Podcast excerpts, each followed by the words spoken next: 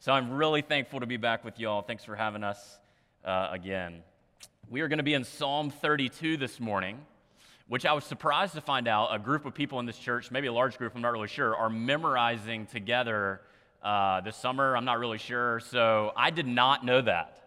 Uh, but it's amazing the way that God works, that He would have us in this text together. So many of you are already in it, memorizing it. You probably know it better than I do. So we'll look at it together and see what God has for us in Psalm 32. You're going to want to keep it in front of you uh, this morning. Psalm 32, we'll read the whole thing together. Blessed is the one whose transgression is forgiven, whose sin is covered. Blessed is the man against whom the Lord counts no iniquity, and in whose spirit there is no deceit. For when I kept silent, my bones wasted away through my groaning all day long. For day and night your hand was heavy upon me. My strength was dried up as by the heat of summer. I acknowledged my sin to you, and I did not cover my iniquity. I said, I will confess my transgressions to the Lord, and you forgave the iniquity of my sin. Therefore, let everyone who is godly offer prayer to you at a time when you may be found. Surely in the rush of great waters they shall not reach him. You are a hiding place for me. You preserve me from trouble. You surround me with shouts of deliverance. I will instruct you and teach you in the way you should go. I will counsel you with my eye upon you. Be not like a horse or a mule without understanding which must be curbed with bit and bridle, or it will not stay near you. Many are the sorrows of the wicked, but steadfast love surrounds the one who trusts in the Lord. Be glad in the Lord and rejoice, O righteous, and shout for joy, all you upright in heart. Father, you know far better than we know what our hearts need this morning.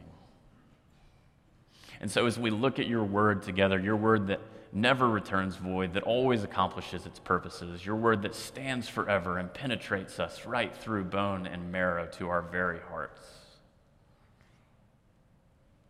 God, don't let us leave this room this morning without encountering you and what you would do in us, the way that you would convict us or encourage us or change us or conform us. God, we want to hear from you. That's what we're desperate for. And so, would you come and speak to us? and change us to be more like our older brother, our Savior Christ. We pray in His name. Amen. I have a um, mild obsession with true crime, like TV, podcasts, movies, all that kind of thing. I don't know if uh, you guys are into that kind of thing in Clemson. Probably not. Probably too holy for those sort of things. But I love those shows and podcasts and all that kind of stuff. I like cannot get enough of it. I just finished one on HBO. I won't mention what it is, but they're amazing. I love all of them. But it's kind of ironic because they always. Uh, lead to this like recurring dream. Uh, maybe nightmare is more appropriate word that I have. Like I'll go to sleep and I dream this dream. I've committed some crime, or at least I'm thought to have committed some crime, and I'm on the run, and the police are like after me, and I'm looking over my shoulder, like covering my tracks. I'm in the hotel room, right? Like you're always in a hotel room when you're on the run, it's just what you do. And like the police are gonna knock on the door any moment and like, you know, just get me. Like it's such a fearful moment. So I don't know why I do that to myself and set myself up for that recurring dream that I have over and over and over again. I always think when I see stories about people who've committed some crime and are on the run. Remember that couple in Alabama a few weeks ago that was on the run? They escaped from prison. I always think, that sounds horrible. Like just waiting for the moment that you're gonna get caught up to. Because you know it's inevitable, probably. Well, maybe you don't if you're actually doing it, I don't know. But that excruciating moment, it's why some criminals get caught. And they say, you know what? It's, in some sense, I'm glad I got caught. Because it's absolutely excruciating just waiting for what you've done to catch up with you. It's a horrible way to live. You know, Sir Arthur Conan Doyle, who wrote Sherlock Holmes, he used to say he believed that everybody who lived to the age of 40, so if you're over 40, you're going to want to pay attention to this. Everybody who lived to the age of 40 had at least one skeleton in their closet that they didn't want exposed. So, him and a group of friends decided here's what we'll do we'll find our most righteous friend, the guy who does everything right, okay? And we'll all be in on it. We'll send him a telegram that says this All is discovered, flee at once, okay? So, imagine getting that telegram. He says, we don't know if this story is true, by the way. I feel like we need to say that. He says they sent that telegram. The guy packed his bags and they never saw him again. Because we're all hiding something at some level, right? We're all terrified that our sin is going to eventually catch up to us. We laugh at that story, but the reality is, for so many of us, every day is kind of like that. Maybe it's something really specific that happened in your past. Maybe people know about it, like it's out in the open, but you've never lived it down. You've confessed it, you've dealt with it as best you can, but it eats away at you every day. Or maybe it's just general, just general guilt, like a nagging sense that you just don't live up to expectations. You're kind of a fraud. You're always waiting to be exposed. You know, Francis Schaeffer used to talk about this in this way. He said, Imagine that when, when you were born, when you were a baby, they attached like a recording device to you, and you didn't know it was there, but your whole life it only picked up on when you said things like this Everybody knows you should blank. Or, can you believe that person did blank? And then he said, Imagine if you got to heaven one day and you stood before God. This is not what's going to happen. Just imagine. You stood before God and he just threw out his law altogether. He didn't even judge you on the basis of his law, he only judged you on the basis of your law. If he said, Hey, remember when you said everybody knows to do this and you should never do this and you should always do this? How'd that go for you? And we know, right? We'd fail that test miserably. Which leaves us in this place. We know we don't measure up. We know deep down we're frauds. No matter what we, you know, put out externally, no matter what image we portray to the world, we know deep down we have this nagging sense of guilt that we have to deal with. And here's really what this psalm is going to teach us. If you want to boil it down to its basic point, it's going to teach us that we cannot live the kind of life that we truly want, the blessed life. You could call that the happy life, the life you really want, unless you know for sure that your sin and guilt have been dealt with. Now, this is a, a great gospel preaching church. You know the gospel, you know what happened to your sin on the cross, but the question is do you really know it? On a day to day, subjective level, can you apply the gospel and go, my sin really has been dealt with? Or do you still have that sense, that nagging sense that follows you everywhere you go and is just waiting to expose you? So that's what this psalm is all about. I just want to say, you, you might not be a believer here this morning. Uh, we're open to that. We're glad you're here. You might not use terms like sin and guilt. That's okay. But we're all kind of at, this, at a level playing field here. We all, Christian or non Christian, have this sense have this idea, have this feeling inside of us. Judith Shulevitz, who writes for the Atlantic and New York Times and other places, calls it the eternal inner murmur of self reproach. I hope I write one phrase like that, like my whole life, right? The eternal inner murmur of self reproach that we know we don't measure up and we've got to do something with it. So here's how David puts it in this psalm. You're going to want, want to go back there to Psalm 32. He says basically this Because of that sense that we have deep in our souls, that I hope I've convinced you of by now, you're like, I, I get it. Like I walked in with it. I know. He says, We've got to do something with it, and we really have two choices. We can either cover it or we can let God cover it. That's what he says in verse 1 and then again in verse 5. We know we need to be covered. The only question is who's going to do it? Our sin fe- leaves us feeling exposed, and we're desperately trying to figure out how to cover it up. And that's what we see at the very beginning, right? Genesis chapter 3, sin enters the world. Adam and Eve know the deal. They know the one tree they're not supposed to eat from. They eat from the tree, and the very first thing they do is what? Cover up. They feel their nakedness, they feel their shame, they feel their exposure. They cover up, and we've been doing it ever since. And so, two options. We either cover ourselves or we let God cover us. Let's cover those and then we'll be done. First of all, we can cover ourselves. What does it mean to cover ourselves? Let me just give you a few ways that we do this, and hopefully, I'll hit all of us in the room by the time we're done in ways that we cover ourselves. The first way is this we cover ourselves by shifting the blame. We shift the blame. That's how Adam handled it. You know, you think back to when God comes and kind of confronts them about their sin. What does, what does Adam say? He says, Well, this woman that you gave me. So you see what Adam's doing there? Two people are to blame, and neither one of them is me. Uh, this woman right here, I can't even really remember her name. And remember, by the way, God, that you put her here in the first place. Blame shifting, right? Oh, we are so good at that that we cover our sin by shifting the blame. Here's how it might sound for you. Listen, I only really sin because somewhere along the way in my past I was sinned against. And so that's the only reason it keeps popping back up in my life. Listen, I only sin because no one appreciates me. I don't get paid what I'm worth. My family has no idea what I do for them every day. I'm unthanked, unappreciated, unloved. I deserve this. I deserve to give in to this sin. Listen, if my coworkers weren't so lazy, if my spouse wasn't so uh, not sexually responsive, I wouldn't have to sin like this. See how easy that is? Shift the blame, push it off. How about this? If people weren't so dumb, so insensitive, so frustrating, if they just voted for the right political party, I wouldn't have to get set off like this. Like they caused the sin, we shift the blame. Second way we cover ourselves is we keep our sin hidden. We keep our sin hidden. This is what David does, right? He's, he sins with Bathsheba, he has an affair with her, and what's his gut level immediate response to his exposure? I got to cover this up. I got to figure out how to hide it. I got to figure out how to make this go away. And maybe you do the same thing. You think, well, I know I've sinned, I know I'm guilty. Best way to do, deal with it is just to keep it out of sight. So we bury it. We delete our internet history. We lie. We do whatever it takes to keep our sin hidden and keep God at arm's length. Thirdly, we cover ourselves by minimizing our sin. So it sounds like this you assign certain levels of seriousness to sin, right? Like, here's a level of sin that I'll never approach.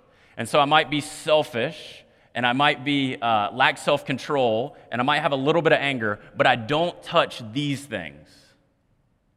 And so I'm good. I'm covered, right? And then lastly, this would be me, by the way. We cover ourselves by dealing not with our own sins, but with other people's sins. So here's how that looks I feel guilty. I feel exposed. I feel ashamed. Maybe it'll feel better if I just pick apart everyone else around me. Maybe if I just expose everyone else's sins, I'll feel better about myself. I've already done that this morning on the way here. It's so natural for me. How about for you? By the way, just as an aside, have you ever noticed that um, your sin and other people bothers you the most? Like, whatever you struggle with, if you see them doing it, it bothers you so intensely. Just like a mirror holding up to you, right? And so we pick other people apart to make ourselves feel better. And we could go on and on and on. We know we need to cover ourselves, and so we figure out ways to do it. But listen, can we just can we talk for a second? Just you and me? Like we know it doesn't work, right? Like, what if just your day from yesterday was up on this screen? Everything you thought, everything you felt, every desire you had, every word that came out of your mouth, every emotion that you felt. What if we just like all knew it? What if you knew it about me? You you would not be letting me preach right now. You absolutely would not. We, we know. We got to get covered, but these methods, they don't work. They can't cover our shame. They can't cover our guilt. They can't really deal with our sin. And so David realizes this. Look back at verses 3 and 4 in Psalm 32. He says, For when I kept silent, my bones wasted away through my groaning all day long. For day and night your heavy, hand was heavy upon me. My strength was dried up as by the heat of summer. What a picture of the graciousness of our God. You know, think about David's sin with Bathsheba. For all intents and purposes, he has gotten away with it. He's the king, he's got a lot of power, he's got a lot of people working for him. He has covered it up pretty well. Uriah's out of the picture, Bathsheba's now his wife. He's, for, he's good. And God's like, no, we're not good. And it gets this picture of God pressing into David, like, you know, when someone jabs you in the side, it's like the most annoying thing in the world. Like this God just pushing on him and pushing on him and pushing on him and going, We are going to expose this. Because you can't just cover it up, it has to be dealt with. I used to be uh, work in youth ministry, and every year we'd take a ski trip to West Virginia. And you know, when you go as a chaperone on a ski trip with high school kids, you don't actually get to ski because the ski patrol is calling you like every three minutes to deal with a problem or an injury or a something. And so I don't even know why I put skis on. But one time I was coming down and they call me and I answer and they're like, hey, one of your kids got hurt. Like, we're at the bunny slope. And my first thought is, at, how do you get hurt on the bunny slope? Like, what are we doing, right? And so I show up. And this girl was like at ski school trying to learn to ski. She's on the ground in the snow, and there's like this massive three foot circle of blood on the ground underneath her. Okay, so that's the first thing I walk up to. But this girl is laughing and flirting with the ski patrol guy. That's what's happening when I ski up. So I'm like, is he hurt or you hurt? What's I don't know what's happening. But here's what happened. He pulled me aside and he's like, hey, here's the deal. She fell. And you know, the sides of skis are really sharp. We don't really realize that because whatever, but they're really sharp. So she fell somehow on the bunny slope. She got discombobulated and the side of her ski cut into her leg right there and it's all the way to the bone. Uh, and I wrapped it as tight as humanly possible so she feels like it's not a big deal and she never actually saw it, so she thinks we're good, but you're going to want to go to the emergency room. So we're in West Virginia and we go to the emergency room, and, and, so it's half emergency room, half vet, right? And so the animals are in there with no, not really, not really, not really. So, so we're in the emergency room. I'm sorry if you're from West Virginia. I don't know. Um, we're in the emergency room, and what would ha- I don't know if you've ever gone to the emergency room when it's really busy, but it was busy that day, and, and it was a tough day for dogs and deer and stuff. And so what they would do is like um, she had it wrapped up, but the, the person, the check-in person, has to assess like how much of a you know problem you are or whatever. And so the, uh, they unwrap it, and as soon as they unwrap it, the girl is screaming bloody murder. And the person checking it's like, I'm so sorry, and like wraps it back up, and then she's good. Okay, so then we get to like the charge nurse, and she's like, hey, I need to look at it and assess it. So she unwraps it, bloody murder, right? And I'm like, can we like take a picture or something? Like, why do we keep having to go through this exercise? But she wraps it back up. Okay, so finally, we get back to the doctor, right? And we're in the doctor's room. Now, I know I just lied to y'all, and so you're going to think I'm making this up, but this part is true, I promise. She unwrapped it and then took her fingers and stuck it in the cut as deep as she could. And she's making eye contact with me going, hey, like, just how, where are you guys skiing? I'm like, I don't, what is happening right now? This is way too much. And the poor girl is like, I don't know how she didn't pass out, right? Like, she just like is in such pain. But here's the picture as long as it was covered, she felt fine. It was hidden, the air wasn't hitting it. She was good. She could have carried on like that forever. But the doctor knew, and the nurses knew, and the hospital knew if we don't uncover that and deal with it, pretty soon infection's going to set in. That's going to spread into your leg, it's going to spread into your body, that's going to kill you. So, not exposing it is actually the worst possible thing we can do for you. And God does the exact same thing. Because He loves you, because He knows the seriousness of sin, He's going to expose it in your life. He's going to. Because it has to be dealt with. And so here's the opportunity you have. We just confessed, but you have this opportunity all the time, every day, all week, to say to God, I'm not going to wait for you to expose my sin. I know it's going to be painful and it's going to hurt, and I'm not really sure how this is going to go down, but I'm going to expose my sin to you so that you can cover it. And that's what God loves to do in our lives. He wants us to come out of hiding so he can expose and treat our sin. And so the second thing we see is this if we don't cover ourselves, we allow God instead to cover us. Look back at verse 1. Blessed is the one whose sin is covered. This word covered literally means to hide something from sight.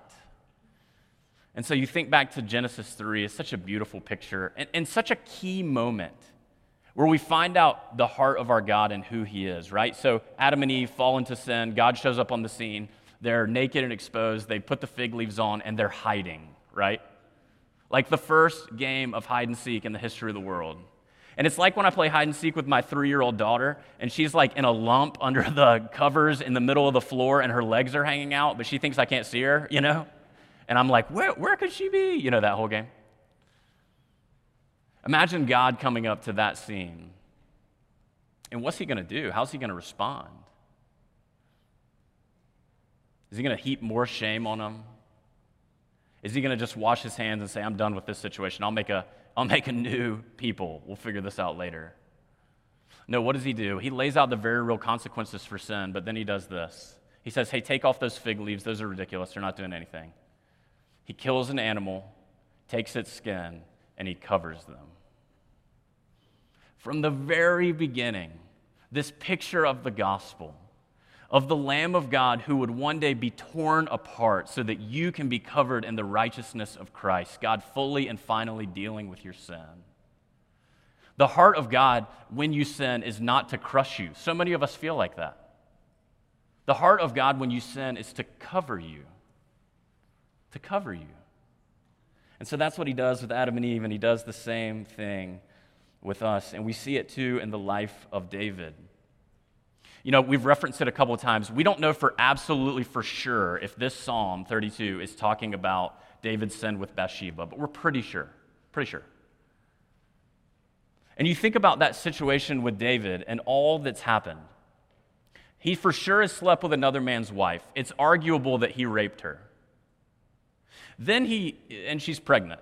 So then he decides, I'm going to call the husband back and try to trick him, lie to him, and say that he's the one who got her pregnant. He's too honorable to do it. So he calls Uriah uh, to the, sends a man to the front line to call Uriah right to the front line. You know the story. He gets killed, he murders him, basically. So David is um, sown this web of lies, maybe raped someone, committed adultery, murdered someone. A whole nation is devastated because of his selfishness. He tries to cover it up. And then Nathan confronts him. And just listen to this conversation that we see in 2 Samuel 12. David said to Nathan, I have sinned against the Lord. And Nathan said to David, The Lord also has put away your sin. Ha! For real? Adultery, rape, lies, murder, conspiracy, whole nation ruined? Confess it to the Lord, the Lord's put it away? For real? You believe that gospel? Like, do you really believe that? That no matter what you walked in here with this morning, that what you were thinking about when I was talking about that hidden sin that nobody knows about, that that really actually is fully and finally paid for on the cross by Christ? It's covered just through confession? What an amazing reality. We see it here in verse 5 too. He says, I will confess my transgressions to the Lord, and you forgave the iniquity of my sins. Unbelievable. It's unbelievable. But how does God do that? I mean, isn't He holy? Isn't He just? Doesn't He make all things right? How can He just it makes me think of, um, you know, that junk closet in your house? I haven't been to your house, but you have a junk closet, right? Can we just be honest? And so here's what happens it's like the people are going to show up unexpectedly at your house and there's no time to clean. So just like anything and everything uh, clothes, toys, pets, a kid if you need to, food, all in the junk closet, right? Just like push it in, shove it in. If anyone opened it, it'd be like avalanche of junk on top of them. You know what I'm talking about? Everybody has one. Is that how God works? Hey, just Let's just shove it away. Let's just don't worry about it. Let's just push it into the junk closet. No, the, the last thing we see is that God covers us and God doesn't count against us. Look at verse 2. Blessed is the man against the, whom the Lord counts no iniquity. You know, being back in Clemson where I went to school reminds me of that recurring dream that I have that I bet a lot of you have too, where I'm in college and there's some class that I forgot I was in until like the day before exams. Has anybody ever had that dream before? And just like the day before, and you're like, what, what am I supposed to do now? Like, do I study? Do I show up? Do I cheat? Do I flunk out? What do I do? Like, I don't, I'm, I'm, I don't know what to do. It's a horrible dream. Still have them. I don't, I'm way too far out of college to still be having this. But it's, you know what's way, way, way better than that? The real life scenario I got to live out a couple times. I know there's some professors in here and you know this, but I'll just remind you if you want to be the most popular person in the world, do this. After an exam, come in and say, Wow, you guys really blew this. So here's what we're going to do none of those grades count towards your final grade. That's like, there's no bigger hero in the world than that moment, right? Where the professor's like, the exam doesn't count because you all blew it so badly. Here's what we have to believe as Christians if we want to know that our sin is fully and finally really dealt with. You have to really believe that God no longer counts your sin against you. Meaning this, look at me, this is so important. God's not in heaven, Christian, keeping score with you. He's not just tallying it up and going, oh, I'm going to get them back for this one day. Here's a heart test. When something really bad happens in your life, is your immediate response to go, yeah, I kind of knew it. I've been screwing up a lot recently, and I knew, God, I knew God would get me eventually. Don't we do that all the time? That God still counts our sins against us. We have to believe that He doesn't. So, how, how do we know that? How do we know that God doesn't count our sin against us. We know because the verse doesn't say a man is blessed if God doesn't count his sin. That's the junk closet mentality. It says God doesn't count his sin against him, meaning he does count it against someone else. We have to remind ourselves all the time God doesn't count our sins against us, not because he's just a nice guy. Not because just because he loves us. He doesn't count our sins against us because they've already been counted against Christ on the cross all of them nailed to the cross with Christ, fully paid for on our account. They've been counted, they're just not counted against you. And so we have to work that deep into our souls. That's why 1 John 9 says, if we confess our sins, he is faithful and just to forgive our sins. You know how I subtly think we read that verse a lot? God's faithful and loving to forgive our sins or he's faithful and kind to forgive our sins. If he's in a good mood that day, he'll forgive our sins. No, no, no. The verse says, when you confess, God's faithful and just to forgive your sins. That he cannot count your sins against you if you've placed your faith in Christ because they've already been counted against him. He can't now punish you for them. Jesus has already taken it all for you. And so the great news of the gospel is this there is a massive curve every Christian gets the grade of the best student in class. Our older brother Jesus, who lived it perfectly for us, who died the death that we deserve to die, we're justified because of him, forgiven because of him.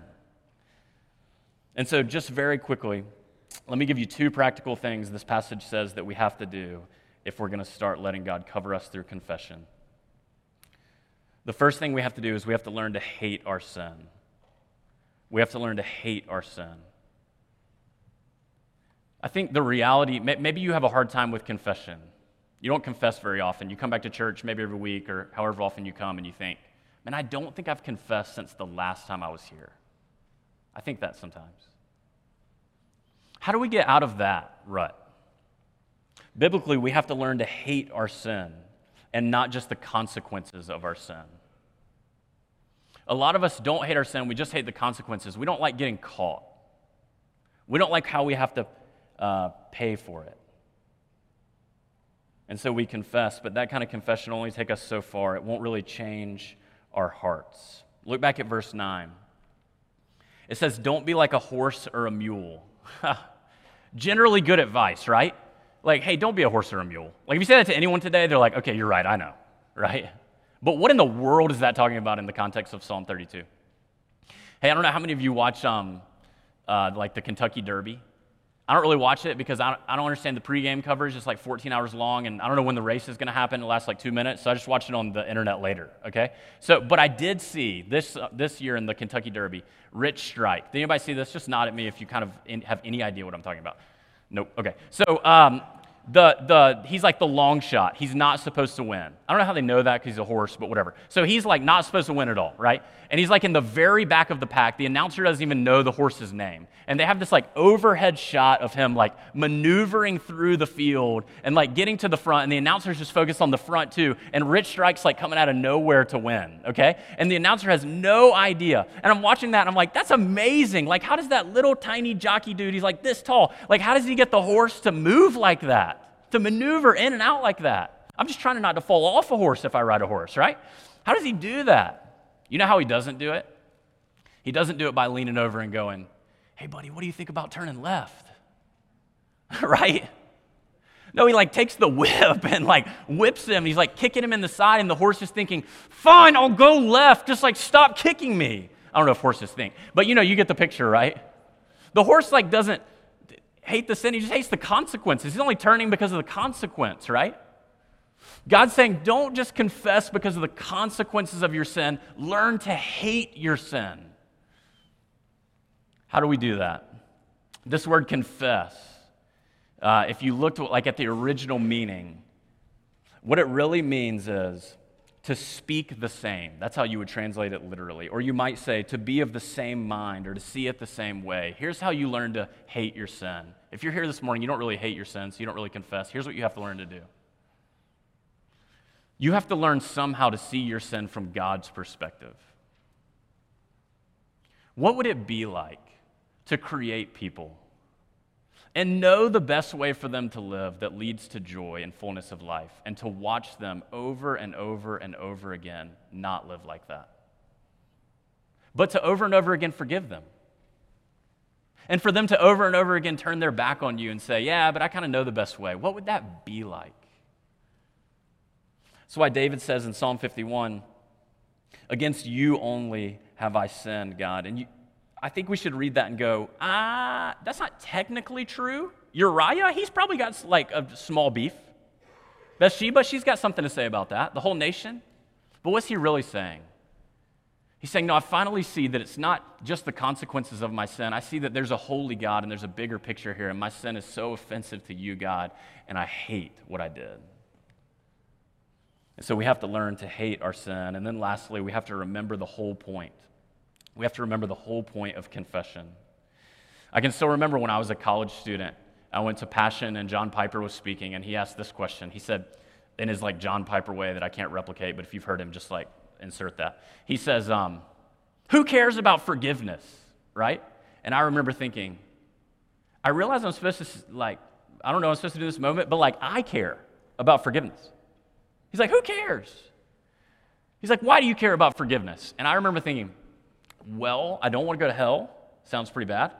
Uh, I don't like feeling guilty all the time. That would be another reason. And he literally said, if you only care about forgiveness because you don't want to go to hell and feel uh, guilty all the time, you don't understand the gospel at all. And I'm like, is John Piper like in my brain right now? Like, I don't understand what connection is happening. But he went on to make this point. He said, imagine um, you and your spouse get in a massive fight at home. If you're not married, you and a best friend or roommate, whatever, you get in a massive fight. I've had one or two of those, so I have some experience in my house with a massive fight with my spouse. And you know what that's like, right? If you're married, like you're in this huge fight, you don't reconcile right away. You're like in separate rooms, not talking. You pass each other in the hallway, and I'm like gonna look this way. I'm not even gonna look at you. Y'all don't do that in Clemson, just Greenville. Okay, so just pretend with me that that might happen. It's like this Cold War going on. And then, like, something happens where God softens one of your hearts, right? And you go to the other person and you're like, hey, I, I'm sorry. I blew it. Whatever happened, blah, blah, blah. What you don't want in that moment is for your spouse to go, it's fine, I forgive you. Nobody wants that, right? You want, when you say that, for your spouse to soften, for their countenance to change, for them to move towards you and say, I'm sorry too, and to hug again and to be reconciled, right? Isn't that what you really want? What's the whole point of confession? The whole point of confession is not just to make sure God's not against you anymore. No, it's to be reconciled to God. It's to get whatever is in the way of relationship with God to just move it so that you can have God back. So you can have a daily walk with Him, walking by the Spirit with God every day. The joy and the love that you feel because of your relationship with God, you want that back. It reconciles you to God. Look at what David says in verse 7 and 10. He says, You're a hiding place for me. You preserve me from trouble. You surround me with shouts of deliverance. Many are the sorrows of the wicked, but steadfast love surrounds the one who trusts in the Lord. David's not thinking, I just want to make sure God's not against me anymore. David's thinking, no, I want to experience the steadfast love of God that I once felt surround me again. I want that back. And so I'm going to confess. I'm going to do whatever it takes to get that sin out of the way so I get it back. And he does. As I was um, looking at Psalm 32 this week, I just kept thinking about Luke 15 and the prodigal son. It just kept coming to mind. It's such a great story for so many ways. But you know, you think about the prodigal son who read, ran away, squandered all his father's wealth, got into all kinds of sin, and he finally comes to his senses. But what does he say? He's like, you know what? Uh, the son thing is out the window, right? No longer a son, totally get it. Maybe, maybe my dad will let me come back and be a servant, though. So he like rehearses his speech, he like gets it all ready. If texting were around then, he would have texted his dad, like the perfect, you know, whatever. But he's like walking up to the house, and what happens? He's ready with his speech. I just want to be a servant, not a son. And his dad runs to him, hugs him, and starts just kissing him. Charles Spurgeon uh, preached a sermon on that phrase, and he kissed him one time. And the last thing I want to do in this sermon, it's really the last thing we'll do, is I just want to read you what he says about this moment, all in this framework of what's it like when we go to God to confess? So if you're taking notes, just stop taking notes. And just imagine with me for a second. What do you think about when you go to God to confess? You got your speech, you got your list of sins, you're ready to give it to Him. Listen to what Spurgeon says, and let this gospel reminder just nourish you. There stood his son, ready to confess his sin. Therefore, did his father kiss him all the more. The father's heart is overflowing with gladness. He cannot restrain his delight. Let me try to describe the scene. The father has kissed the son, and he bids him sit down. And then he comes in front of him, and he looks at him, and he feels so happy that he says, I must give you another kiss. By the way, this, this is Charles Spurgeon. Like, this is not uh, like touchy feely 21st century preacher, right? Okay, just so we're clear? All right, keep going. Then he walks away for a minute. But he's back again before long, saying to himself, Oh, I must give him another kiss. And he gives him another, for he's so happy. His heart beats fast. He feels very joyful. The old man would like the music to strike up. He wants to be at dancing, but meanwhile, he satisfies himself by a repeated look at his long lost child. And then listen to this Oh, I believe that God looks at the sinner and looks at him again and keeps on looking at him, all the while delighting at the very sight of him when he is truly repentant and comes back to his father's house. Father, we want to experience that reality. the gospel is almost too much for us to believe sometimes. It's too hard to grasp. It's too good of news. It can't possibly be true for us. And yet it is. And so maybe God what I would ask for you for our hearts this morning, maybe it's just that we would leave with this reality that when we come to confession, we don't leave as um, forgiven slaves. no, we are adopted sons. We remain in the family. We're sons and daughters that you love and adore, and you're waiting for us to come to you to confess so that we can have you back. And so, God, I pray for this church. I pray that uh, among many things that would mark it, that they would be a repentant people who constantly think to confess, who hate their sin with a deep hatred and love their Father with such a deep love, that they're just always coming to you looking for sin they can confess to you and not wondering how you're going to respond, but knowing that you've already counted all of it against your son so that they're forgiven and loved and greeted with this kiss. God, thank you for your word. Thank you for the gospel. Work it, work it deep into our souls so that we believe it and know that our sin and our guilt has been fully and finally dealt with at the cross. And so hear our worship now. We pray in Christ's name. Amen.